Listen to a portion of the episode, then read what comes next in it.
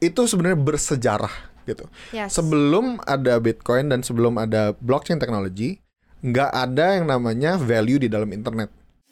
Nah, itu namanya investasi harus buat buy low sell high. Nah, justru di momen-momen di mana ada opportunity seperti ini, eh, baiknya kita justru eh, mengedukasi diri sendiri dan atau meng- mengukuhkan lah konviksi masing-masing gitu ya. gitu. Itu eh, kerugian karena identitas itu bisa sampai bera- berapa belas billion dollar dalam setahun.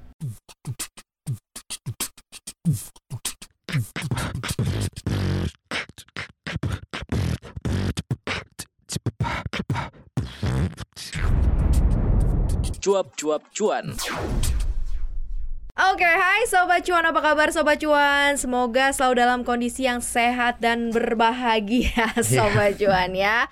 Hari ini senang sekali Maria Katarina bisa kembali lagi menemui dan menjumpai Sobat Cuan dalam suara Pastinya di podcast Cuap-Cuap Cuan.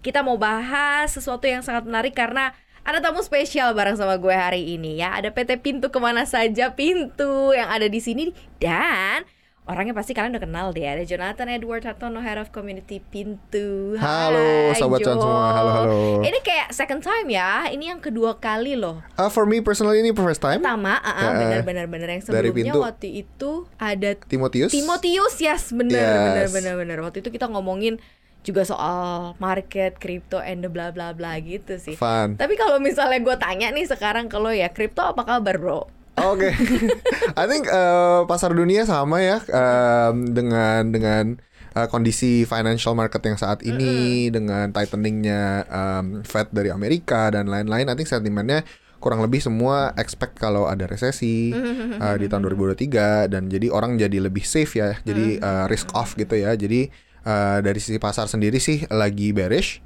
gitu, Uh, tapi ya ngikutin lah pasar dunia sama kurang lebih.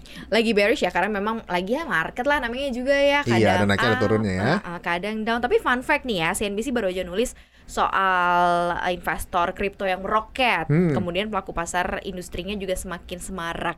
Di mana terakhir nih update dari Bapepti di tanah air ternyata investor kriptonya udah di 16,27 juta. Yes. Dulu waktu Timo ke sini kayaknya baru di berapa ya? 11 12 mungkin gitu ya kayaknya. Iya, iya, Cepet iya, banget iya. ya naiknya ke 16,27 juta loh. Dan ternyata dari September sampai sekarang tuh nambahnya 151 ribu. Berarti tidak ada hari tanpa pertambahan. Jadi selalu Hmm. ada penambahan investor ya bro. Di pintu juga kayak gitu.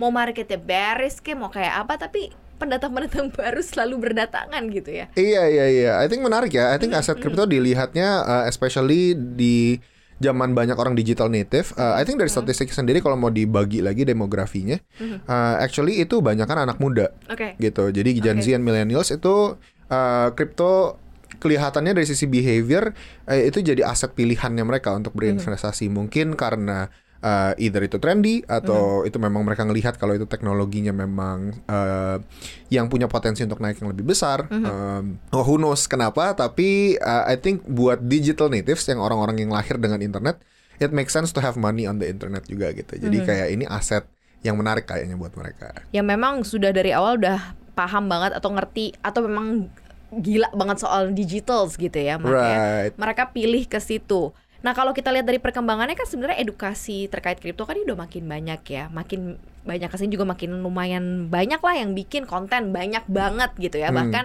hampir sebagian besar mungkin influ- influencer-influencer bilang bahwa "Eh, nggak semua koin bakal naik gitu ya, pasti akan ada cerita-ceritanya sendiri. Tapi ternyata itu tidak menyurutkan si investor-investornya untuk masuk juga gitu. Ini apa sih habit yang lagi terbentuk? Bukan habit ya, kepercayaan apa sih trust semacam apa sih di kripto sendiri yang mungkin diambil sama anak-anak generasi sekarang ini nih? Yang lo tangkep ya? Right. Um, ex- uh, of course ada exponential growth ya. Kalau kita ngelihat datanya uh, dari sisi aset kelas atau uh, kalau mau di di versus misalnya uh, cryptocurrency versus sama saham atau sama S&P atau sama IHSG uh, dari sisi performance kalau kita tarik datanya lima tahun, tujuh tahun ke belakang uh, of course itu Bitcoin uh, luar biasa outperform yang lain kan ya, gitu. ya, Jadi ya. mungkin itu menjadi salah satu yang menarik juga uh, karena ada potential upside-nya. Uh, tapi kalau ngomongin tentang edukasi, uh, I would argue ternyata sebenarnya um, masih kurang edukasinya gitu. Masih dikit ya? Iya, Padahal uh, investornya, eh investornya banyak bertambahannya, tapi edukasinya masih dikit ya. betul. Walaupun uh, influencer yang gue tangkap sih kayak lumayan lumayan ya. Apa gue doang ya follow mereka mereka ya. eh, iya udah ba- nambah terus yang eh, yang ngomongin Uh, tapi literasi secara statistik literasi orang investor kripto tentang kriptonya sendiri itu sebenarnya kurang masih sekarang. Uh, ada ada ada website-website uh, kayak uh, mostly di Amerika ya datanya. Cuman uh, mostly orang yang invest di kripto sebenarnya nggak gitu ngerti tentang teknologinya sendiri atau tentang blockchain apa itu blockchain atau itu wallet dan lain-lain gitu. Jadi mereka cuman kayaknya uh, dari omongan ke omongan atau dari ngelihat TikTok viral atau apa mereka coba-coba. Justru uh, makanya kita selalu mengadvokasi kalau uh, waktu during-during bear market seperti ini uh, dengan adanya opportunity mungkin bisa buy low. Mhm. Ya, kan semua orang kan kalau investor mau buy low dan uh, Iya and sell high. kan juga gitu. Iya gitu kan semuanya kan filosofinya seperti itu. Uh-uh. Nah, itu namanya investasi harus buy low sell high. Nah, justru di momen-momen di mana ada opportunity seperti ini, uh, baiknya kita justru uh, mengedukasi diri sendiri Hmm. Dan atau meng- mengukuhkan lah konviksi masing-masing gitu ya gitu. Punya invest eh, investment thesis yang better lah daripada Yes, yes, cuma yes, kayak yes, yes. oh si A beli gue juga mau beli A gitu. Jangan FOMO lah gitu Iya, ya. Jangan, jangan FOMO doang. di, di situasi seperti ini gitu ya. Iya. Tapi memang basic edukasi yang harus diketahui orang yang memang mau kenal kripto lebih dalam atau menjadikan salah satu uh, sebagai aset investasi mereka ini apa sih? Kan kalau misalnya di saham mereka biasanya dikenalinnya ya sama uh, industrinya, ya kan sama perusahaannya. Right. Terus diajarin lah as a fundamentalnya, terus mau agak pinter dikit, agak naik dikit, belajar lah Right. technicalnya gitu ya. Nah kalau di kripto sendiri apa ada perbedaan atau sebenarnya cukup sama, cuman memang karena ini jenisnya aja karena ini teknologinya yang berbeda gitu. Oh, ini personal opinion. I think um, yang justru harus di understand adalah uh, why kenapa blockchain itu uh, sedisruptif ini gitu. Hmm. Uh, ditunjukkan dengan dengan banyaknya in- investor dan Ya, ya, lain-lain. ya, ya. Uh, sedip- uh, kenapa sih blockchain sedisruptif ini dan uh, I think a lot of people uh, kebanyakan orang nggak ngerti seberapa game changing block- blockchain itu sendiri gitu kan. Uh, kita of course kita ngomongin simpelnya lah uh, cuma Bitcoin aja lah ya. Uh, Bitcoin kan cuman bisa ada karena ada teknologi blockchain gitu kan. Uh, nah orang nggak sadar seberapa itu itu sebenarnya bersejarah gitu. Yes. Sebelum ada Bitcoin dan sebelum ada blockchain teknologi, nggak ada yang namanya value di dalam internet, Oke, ya, ya kan? ya, Eh, ya, nggak bisa, noted. nggak bisa ada karena ada problem namanya double spend problem, Hmm, hmm, hmm, hmm. ya kan di dalam di internet karena semuanya copy paste gitu kan. Jadi kalau aku kir gua kirim lu gambar, Hmm. ke gue, ha? eh, gambar itu nggak ada value-nya karena ke copy di gua masih ada, di lu masih Gua ada. ada, oke. Sedangkan the very nature of money atau transaction of value, sesuatu yang ada value harus bisa berpindah berpindah tangan. Aha. ya kan di mana kalau gua punya barangnya terus gua mau kasih ke lu harus hilang di guanya Mhm. Benar. ya kan ada pertukaran tangan pertukaran Yes. kepemilikan Ya. nah sebelum ada blockchain di internet tuh nggak bisa ada kayak gituan gitu kan jadi intrinsically di di dalam gimana internet itu dibangun nggak ada Mhm. itu namanya value gitu kan sampai tiba-tiba lahirlah sebuah teknologi blockchain ini Mhm. uh, dengan Bitcoin dengan filosofinya Bitcoin yang uh, yang menjunjung tinggi uh, desentralisasi. Hmm, justru mereka mau mem- memberikan power kepada uh, masyarakat dan lain-lain. Nah dari situlah uh, jadinya ada sistem uh, yang bisa ada value di dalam internet. Nah sejak saat itu itu seolah-olah blockchain itu tiba-tiba membuka sebuah dimensi baru Ya. di internet. Dan uh, itu yang menurut gua uh, kenapa bisa uh, teknologi ini sedip ke sedisruptif itu karena ada uh, teknologi blockchain ini. I think kalau Hmm. a- orang understand kalau uh, seberapa baru, seberapa disruptif ini dan seberapa ini mengubah internet, Hmm. internet itu sendiri ya. Um, I think orang bisa membangun tesisnya mereka masing-masing tentang kenapa ini investasi yang justru bagus gitu. What happened in blockchain right now, bro? Jadi kayak apa sih yang lagi ada kejadian di blockchain ini sekarang? Mungkin kalau kita sebut teknologi-teknologi apa sih? Kayak gue mencoba untuk berpikir ini dunia nih, ini blockchain. Mereka lagi punya Nah, iya, iya, iya. sendiri gitu Iya, nggak iya, sih? iya. Lagi ada apa sih kalau misalnya kita bicara mengenai yang eh, inovasi-inovasi yang mungkin muncul gitu loh di eh, blockchain right now? Right. Um, a lot has been happening actually. Uh, in, menurut gue ya setelah gue mem- memang uh, fokusin gitu kan uh, diri gue untuk uh, lebih research ke dalam blockchain. Ini ini industri tuh uh, second to none sih uh, in terms of kayak uh, kecepatan inovasi dan kecepatan perkembangannya. Uh, so of course uh, project-project yang kuat saat ini uh, by the day mereka mereka upl- uh, uh, publish update-update yang luar biasa. Uh, mereka terus nge-push boundary-nya. Uh, so kalau mungkin uh, orang-orang mungkin yang udah lebih familiar yang udah pernah uh, pelajaran tentang blockchain, uh, blockchain sendiri itu uh, perlu ada di tempat di mana kalau ma- kalau mau visinya adalah supaya supaya blockchain ini bisa diadopsi sama seluruh internet misalnya Ya, gitu kan sama ya. seluruh orang di dunia semua Ya. orang bisa bertransaksi seamless nggak ada pokoknya experience-nya nyaman lah gitu ya. Uh, ada beberapa problem yang harus di solve uh, yaitu skalabilitas. Saat ini transaksi per detiknya masih rendah contohnya seperti itu. Jadi misalnya kalau mau ada 5 juta orang yang transaksi di detik yang sama itu uh, transaksi 5 jutanya itu harus ngantri. Hmm. Tet, ini mungkin berapa karena menit ya, atau berapa gitu ya? jam mungkin baru selesai 5 jutanya gitu Oh, kan. oke, oke. karena dari sisi teknologi blockchainnya um, untuk sekuritas harus ada verifikasi transaksi kan? Hmm, nah verifikasi transaksinya ini lelet gitu untuk saat Hmm, ini jadi ada problem-problem seperti ini yang harus di solve gimana caranya sekuritasnya tetap ada supaya nggak dihack Hmm. supaya supaya tetap terjamin nggak pernah uh, ada yang bisa ngehack dan lain-lain. Tapi tetap tuh uh, uh, apa bisa lebih banyak gitu transaksi yang nah ini uh, solusi-solusi ini yang yang masih dipikirin terus sama orang-orang di teknologi blockchain ini. Jadi uh, memang blockchain ini belum mature kita tahu potensinya. Nah tapi orang-orang sekarang jadi di di saat ini inovasi yang terjadi adalah kayak seperti Ethereum. Misalnya kalau pernah dengar Yes. uh, Ethereum baru aja nge-launch Ethereum Merge di mana mereka uh, switch dari proof of work menjadi proof of stake. Jadi yang tadinya uh, konsumsi energinya luar biasa besar uh, jadi sekarang energi positif misalnya kayak gitu kan Um, ada seperti itu Jadi agak ra- ramah lingkungan gitu lah ya. Mm-mm, kayak green ada project-project ya. seperti Polygon. Nah, Oke. eh, ko- koinnya namanya Matic. Mereka s- terus nge-push eh, dari sisi business developmentnya mereka. Mereka eh, akuisisi brand-brand besar untuk me- bisa menggunakan blockchainnya mereka. Seperti Starbucks, Disney, Meta bahkan jadi Instagram punya NFT nantinya te- eh, fitur yang udah dijanjikan itu akan menggunakan teknologi eh, Polygon gitu kan. Oke, so oke. itu itu kan itu kan news news yang luar biasa gitu kan. Jadi ini yang inovasi yang terus terjadi. Jadi oh Instagram ternyata akan nge-launch fitur NFT dan mereka akan menggunakan uh, blockchain uh, yang namanya Polygon ini gitu kan. Dan ada lagi banyak lagi lah. Uh, ada beberapa blockchain yang baru bahkan yang yang lahir yang um, di luar Bitcoin dan Ethereum ada Aptos namanya. Mereka mencoba untuk um, mempunyai arsitektur atau infrastruktur blockchain yang berbeda dari yang lain. Uh, banyak banget sih gitu. Gimana Uh, sih in- mereka mungkin orang-orang yang akhirnya tertarik masuk ke dunia kripto, kemudian uh, beli gitu ya koin-koinnya dan melihat banyak ternyata inovasi di dalamnya yang yang akan mereka luncurkan kan berarti kan ini kan sama aja kayak kita bicara mengenai uh, futuresnya gitu ya bahwa Hmm, ada hmm. banyak proyek yang akan dijalankan. Ini rata-rata orang-orang 16 juta itu tadi ngerti nggak sih udah pada tahu belum sih ada ada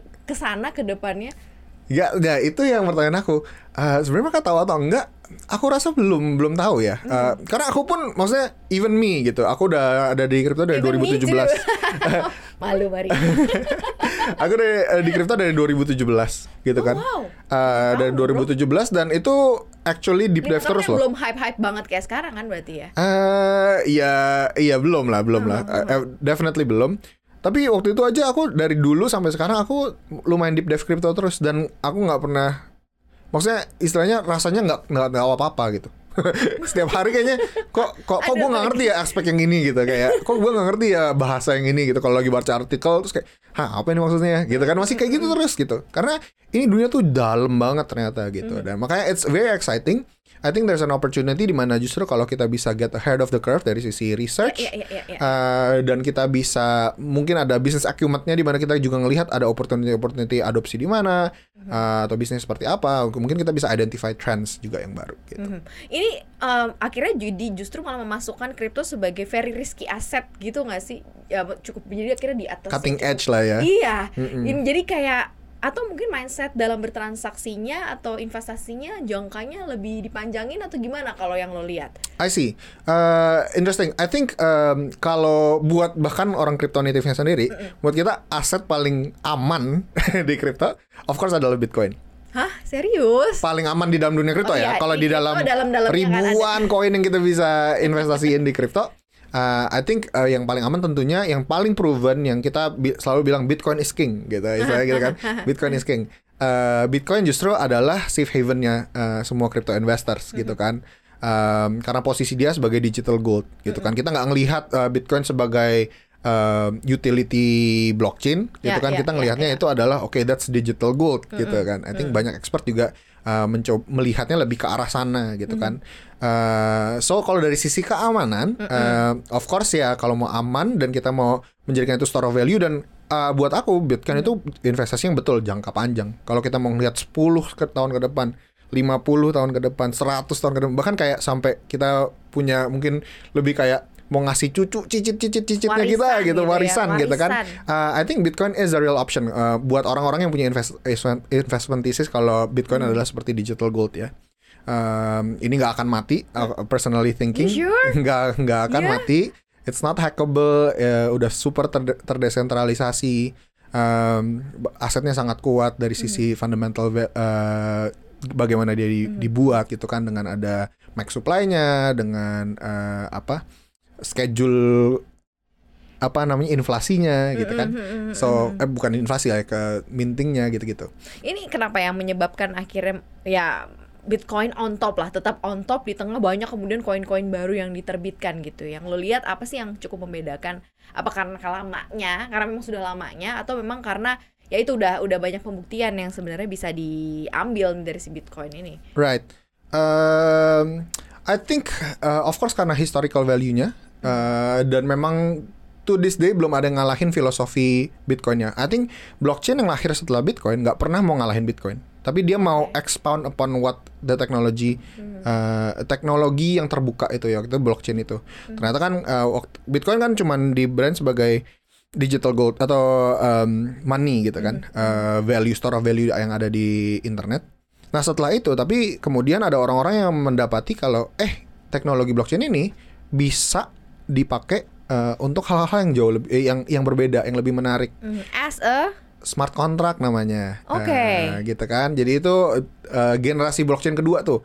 Ada smart contract artinya jadi kita bisa buat perjanjian yang di run sama komputer. Jadi trustless. Eh, misalnya, misalnya kalau eh jadi kita bisa kok programnya misalnya aku berhasil turun berat badan 5 kilo kamu bakal bayar aku 100 ribu misalnya gitu Yes. kan itu bisa dilakukan dalam smart contract. Jadi Oh, iya. udah ada perjanjiannya begitu kita bisa verifikasi eh, verifikasi kondisinya if-nya itu nah, nanti akan dijalanin. Nah smart contract ini kemudian bisa dipakai buat semuanya literally semuanya. Ehm, banyak lah. Jadi eh, ada program-program yang bisa dibangun di atasnya ada namanya decentralized applications dan lain-lain. Jadi eh, fungsi-fungsinya bisa jauh lebih besar gitu Hmm, kayak masuk ke ini ya mungkin ada finance cross border payment system gitu ya masuk ke situ Right, ya right, kemudian right, right. gaming ticketing nih ada di sini ada the ownership verification atau the- apa authentications supply chains ini bisa dijelasin nggak sih apa sih kalau bisa dilihat eh, apa ya industri yang bisa disrupsi oleh blockchain honestly ya. ya. sobat cuan ya gue tuh parah nih gue nol banget nih gue ketemu sama Jonathan baru kayak gue tercerahkan ternyata serumit itu ternyata. Bu- bukan ya serumit itu dan it's a better world. Um, karena trustless. Jadi eh, sebelum ini semua transaksi di dunia yang kita kenal sebagai manusia biasa nih itu harus ada penengahnya. Kita hidup di Indonesia aja sebagai warga negara harus ada penengahnya. Benar. Kenapa akta lahir kita eh, siapa yang verifikasi siapa yang terbitin? itu ada penengahnya, Iya, gitu iya, kan? iya. Eh, perbankan kita ada penengahnya. Kita nggak bisa berfungsi, kita nggak bisa bertransaksi tanpa ada penengahnya. Mm-hmm. Semuanya ada penengahnya, which is good, gitu Mm. kan? Jadi ada penengah-penengah ini yang hopefully eh, jujur, gitu kan? Iya, hopefully nggak korupsi, Mm-hmm. hopefully memang ini. Nah, tapi kita harus percaya sama penengahnya. Makanya, oh kita Karena percaya. human ya, Right, kita kita harus percaya ya. dengan Bank Indonesia, Iya. kita harus percaya dengan bank, kita harus percaya dengan eh, entitas-entitas eh, negara yang ngasih rekornya semuanya kita harus percaya dong, betul. Eh, dan nggak ngomong yang buruk buat mereka gitu kan. Tapi apa alangkah lebih baiknya kalau sampai kita nggak perlu trust siapa-siapa, kita cuma perlu trust computer code, di mana semua itu terpapar dengan jelas secara kode, nggak ada yang bisa manipulasi dan begitu kita dipublish, istilahnya kontrak tersebut, ya udah pasti terjadi gitu. Um, so ini ini eh, by the way itu cuma sampingan aja di blockchain. Eh, pertanyaan disrupsinya, mungkin aku lebih ke sana. Enggak, karena gue juga tertarik sama yang itu. Gue rasa Sobat Cuan juga kayaknya dengerin kita langsung yang Oh gitu So- Iya, it's it's very disruptive. Jadi gue benar-benar percaya kalau kalau blockchain ini benar-benar terintegrasi dan diadopsi dan diregulasi diregulasi dengan baik, ini akan menjadikan kehidupan manusia jauh lebih baik sih. Eh, frictionnya akan berkurang, cost di tengah-tengahnya itu. Eh, kan kita sekarang untuk running supaya sistemnya trust banget gitu kan negara, government, perbankan itu kan eh, butuh sistem yang sangat kompleks Ya. gitu kan birokrasi yang sangat kuat supaya itu aman di tengahnya. Jadi ada friction di dalamnya, cost. di situ yang sangat tinggi. Kalau bisa digantikan dengan smart contract yang benar-benar trustless, uh, itu akan menjadikan lebih cepat pertama, lebih terjamin, lebih aman. Uh, so kita ke arah sana. I think gitu. Um, it's it's gonna be a better world kalau sampai uh, blockchain ini bisa diutilize dengan baik ya, dengan Tapi baik. itu kan berarti butuh source yang gede banget nggak sih untuk mencapai ke sana? Ya sih? Uh, yeah, I think uh, it's a collaborative uh, effort ya dari semua dari regulator, dari tech uh, apa um, entrepreneur-entrepreneur tech yang bisa kayak problem solving. Makanya it's a great opportunity. Banyak banget opportunity yang bisa terbuka dan kita bakal ngelihat lah menurut gua ya. uh, banyak ngelihat tech- uh, startup-startup yang akan mengintegrasi uh, teknologi blockchain ini gitu sebagai um, problem solving di dunia dan banyak problem yang bisa di solve uh, dengan blockchain yang menjadikan dunia lebih baik gitu. So uh, uh, tadi kita udah mention apa aja berarti yang di- bisa didisrupsi Ada Uh, tuh, financial sector uh, tentunya gitu kan kita tahu kalau G20 kemarin waktu G20 meeting mereka udah um, istilahnya mencapai kesepakatan kalau sama-sama mau mengeksplor um, CBDC namanya Ya, ya, ya, ya. ya kan Uh, currency negara masing-masing ya. menggunakan uh, teknologi blockchain. I think that Stock, would ya. uh, iya itu akan akan menjadikan uh, mata uang lebih um, frag- uh, bukan uh, lebih agile Mhm. gitu kan uh, bisa interoperability uh, interoperable gitu istilahnya. Jadi uh, mungkin kita juga uh, transaksi bahkan ke luar negeri Mhm. dengan partner-partner dagang kita di G20 gitu kan jadi lebih cepat remittance-nya uh, frictionnya akan kekot, uh, kekat banyak. So itu that's blockchain. Itu yang sedang didisrupsi. Mereka juga udah mengidentifikasi dan akan terjadi sepertinya gitu kan. So that's one. Um, teknologi NFT. NFT itu by the way beda banget daripada cryptocurrency. Apa lagi nih ya? Oke, oke, oke. Eh, itu juga eh, teknologi yang sangat exciting gitu kan yang akan mendisrupsi eh, disrupsi beberapa tek- eh, beberapa sektor seperti art and collectibles Arts, music juga di dalam right uh, music pokoknya Ya. semua yang berhubungan dengan art and collectibles Uh, se- segala sesuatu yang berhubungan dengan surat menyurat seperti akte lahir identitas warga kenegaraan uh, segala sesuatu yang berhubungan dengan identitas identitas kita lah Uh, gaming itu bisa diintegrasi dengan NFT. So, NFT ini justru ticketing. Pokoknya banyak banget yang bisa digunakan dengan uh, teknologi NFT ini. Dan uh, itu jauh lebih besar dari yang kita udah lihat sekarang di news. Yang sekedar cuman orang tiba-tiba oh gambar jualan apa Iya gitu gambar ya, monyet yang art. ini atau gambar beberapa artis juga udah ngeluarin Iya. ini di NFT kan kan right. Iya iya iya iya. So utility yang yang kita lihat saat ini NFT itu cuman baru scratch the surface doang kegunaannya gitu. Uh, NFT itu nggak selalu nggak selalu ngomongin tentang harga gambar yang mahal banget gitu. Uh, itu baru cuman sedikit banget mungkin sepersen dari tek- uh, utilitas dari teknologi NFT sendiri. Uh, yang ujung-ujungnya nanti uh, NFT itu justru akan lebih buat uh, aktivitas kita sehari-hari kayak gitu. apa sih contohnya nih kalau gue boleh menghayalkan atau Iya, coba kita berhayal bareng ya. Eh, dunia di mana kita eh, kita sepenuhnya memiliki. So kalau namanya ada di blockchain, itu eh, ada proof of ownership. oke oke Kita memiliki sesuatu yang memang kita punya, dan kita nggak perlu perantara yang lain. Pokoknya kita punya, gitu kan. Eh, so identitas kita, identity theft. eh, kalau nggak salah yang gue baca itu eh, kerugian karena identity theft itu bisa sampai berapa belas billion dollar dalam setahun.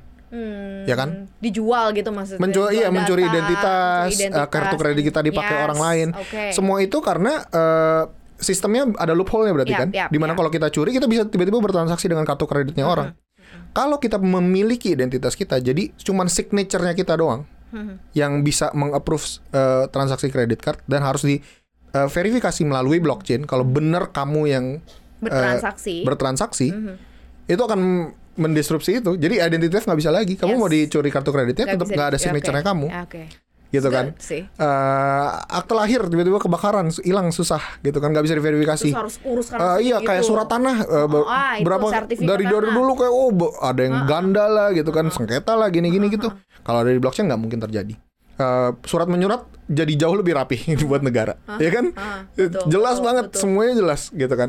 Eh, so banyak sekali sih eh, i- you name it segala sesuatu yang berhubungan dengan value dengan eh, surat menyurat gitu Eh, jadinya nggak bisa dihack Eh, kamu memiliki identitas kamu kamu aman tidur malam pokoknya udah bukan surat lagi tiba-tiba kebakar nggak hilang. Kita nggak nggak nggak kebakar ini semua Dan di- nggak usah lagi digital. nubuk-nubuk nyimpen right apa gitu right. semuanya udah simpan terkoleksi di dalam em, kalau kita di di blockchain kan wallet di dalam dompetnya kamu itu. Jadi identitas kamu kamu yang miliki gitu. Nggak mungkin crash, nggak mungkin apa karena Right, virus gitu nggak ya. nggak bisa dihack gitu kan.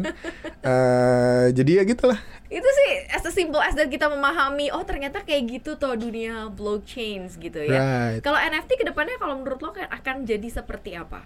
Ya ini semua yang kita ngomongin ini surat ini butuh NFT. Hmm. Jadi perbedaan fundamental gampangnya lah ya. eh, kalau kripto itu Hmm. lebih kayak mata uang. Kalau mata uang kan misalnya seratus ribu rupiah, ada lima lembar nih di meja ini. Yes. Terserah kan pilih yang mana sama aja nilainya seratus ribu rupiah. iya. Itu namanya fungible. Mhm. Jadi nggak ada nggak ada bedanya. Pokoknya nilainya sama semuanya. Nomor serinya berubah nggak peduli, Hmm. gitu kan. Pokoknya semuanya sama, nilainya sama. Kalau eh, NFT adalah non fungible token. Jadi ada ada barang yang unik. Jadi lima nih. eh misalnya beda-beda. iya lima kertas, Mhm. tapi semuanya beda-beda, gitu. Jadi em, kayak oh yang ini akte lahirnya aku, gitu.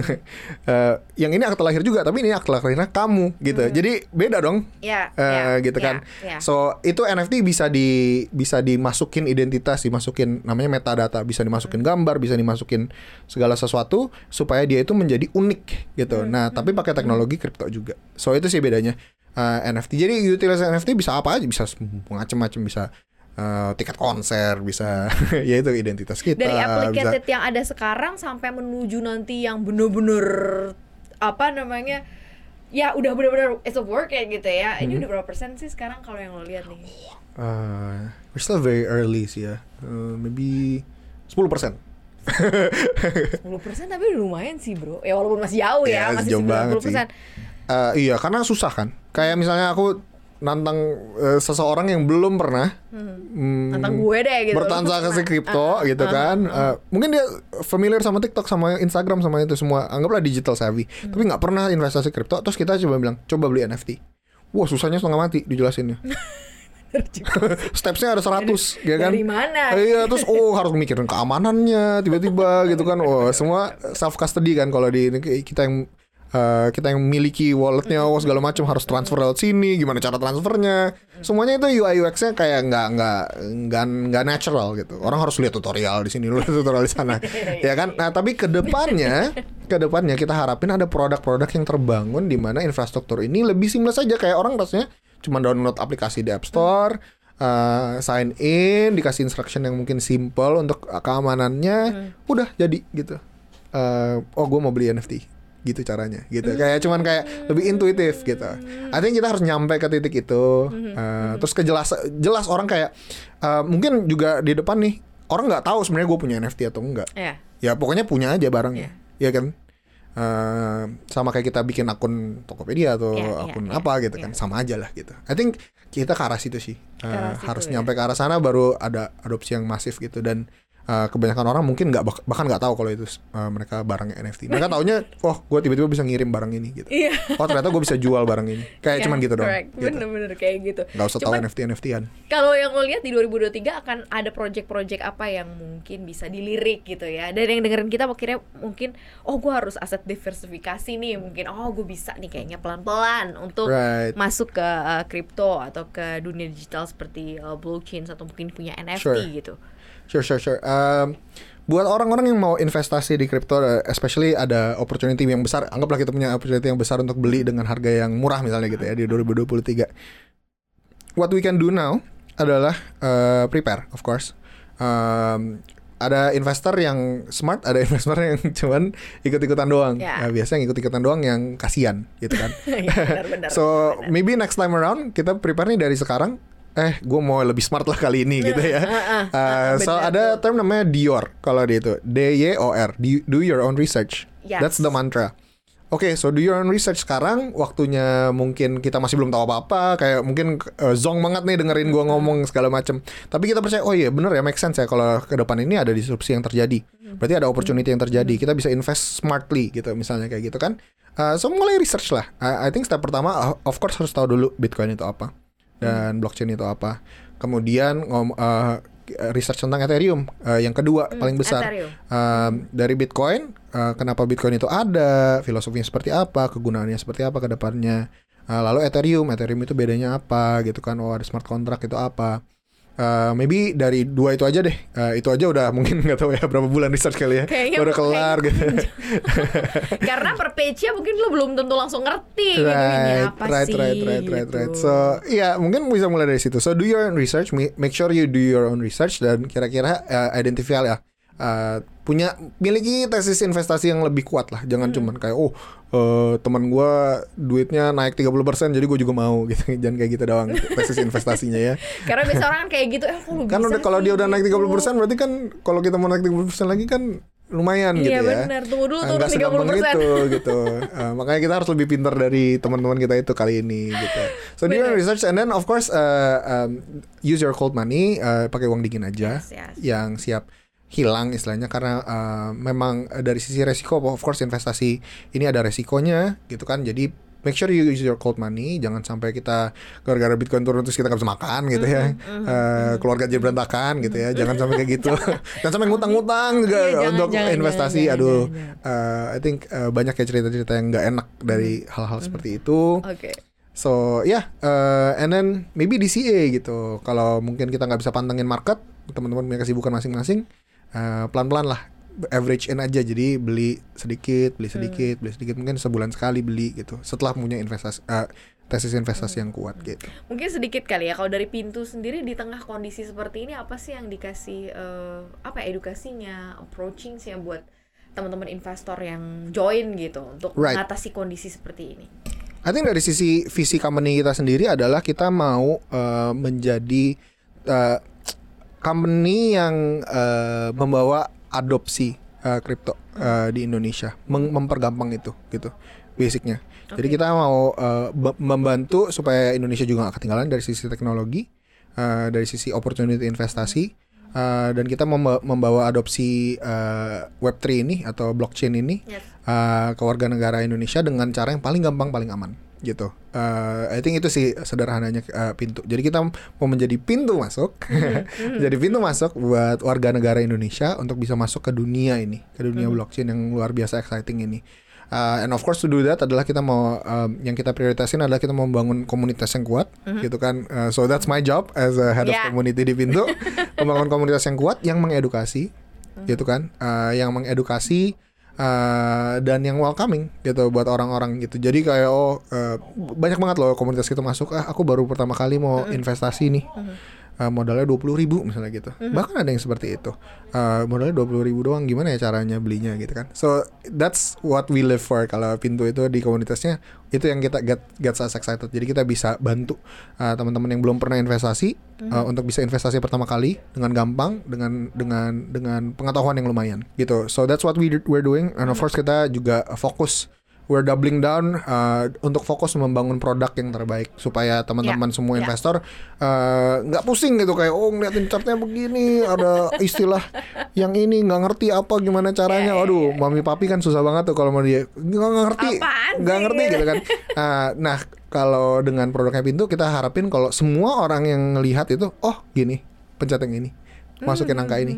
Dengan gampang kita bisa kayak oh gampang nih gitu. Uh, so nggak nggak nggak bikin kayak aplikasinya kayak ali ali apa dunia ke Mars gitu. Kayak nggak ah, it- kita kita mau membangun produk yang terbaik gitu buat teman-teman. So kita we're we're doing that Oh keren banget nih. Mudah-mudahan ya 30 minutes ini nih Sobat Cuan yang dengerin kita nih Sudah dapat lah kurang lebih Oh gambarannya seperti apa sih? Next levelnya akan seperti apa sih sebenarnya industri ini? Dan kita banyak dapat pencerahan. Dan bagi yang mungkin kemarin masih nunda-nunda-nunda-nunda Kepengen coba tune in di kripto Atau lebih kenal lagi tentang investasi ini Ya investasi belajarnya emang gak ada berhenti-berhentinya ya Yes, harusnya ya. Yes. Everyday ya selalu belajar terus ya. Dan pintu terbuka untuk itu pastinya ya. Yes. Pintu selalu terbuka pastinya ya untuk belajar. Once again thank you banget Jo udah datang Yes. lagi ke cuap-cuap cuan, udah sharing banyak banget. Kita berharap kan ada big impact nih dari diskusi kita dan teman-teman akhirnya tercerahkan dan juga teredukasi. yes Thank you sekali lagi udah hadir di sini. Thank you sobat cuan udah join juga untuk dengerin obrolan kita. Jangan lupa selalu dengerin konten kita lainnya di Apple Podcast, Google Podcast, Spotify dan Anchor. Follow juga akun Instagram kita di @cuap underscore cuan dan subscribe YouTube channel kita juga di cuap cuap cuan. Thank you. Good luck ya sobat cuan. Bye. Bye Bye.